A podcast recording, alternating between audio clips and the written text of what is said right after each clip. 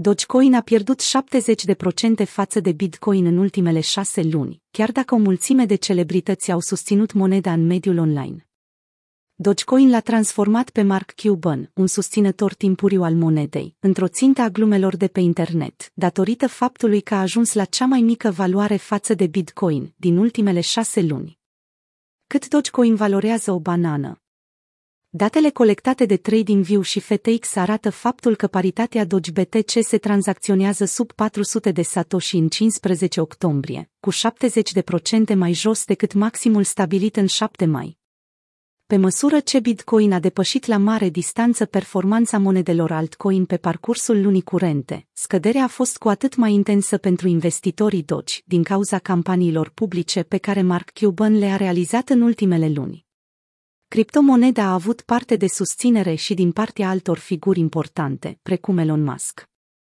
Niciun factor nu a fost suficient de puternic încât să întoarcă sorții pentru moneda glumă, iar în prezent apar comentarii din partea investitorilor frustrați sau supărați că au pierdut prea mult, ba chiar aceștia cer și explicații.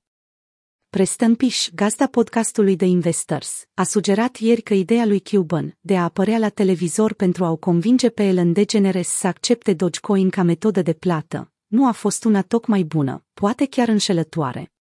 Mai departe, utilizatorii sferei Twitter au postat glume la adresa lui Cuban, care în septembrie 2019 spunea că preferă bananele în detrimentul monedelor BTC.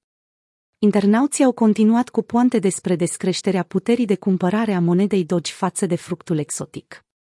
În luna august, Mark Cuban a dezvăluit public că deține puțin sub 500 de mii de dolari în Dogecoin. A trecut vremea pentru Doge. Între timp, CEO-ul Tesla, Elon Musk, a trecut mai departe și a început să promoveze și alte criptomonede care imită Dogecoin, precum și Bainu sau Floki. Comentariile sale postate pe social media au determinat creșteri imense ale prețului.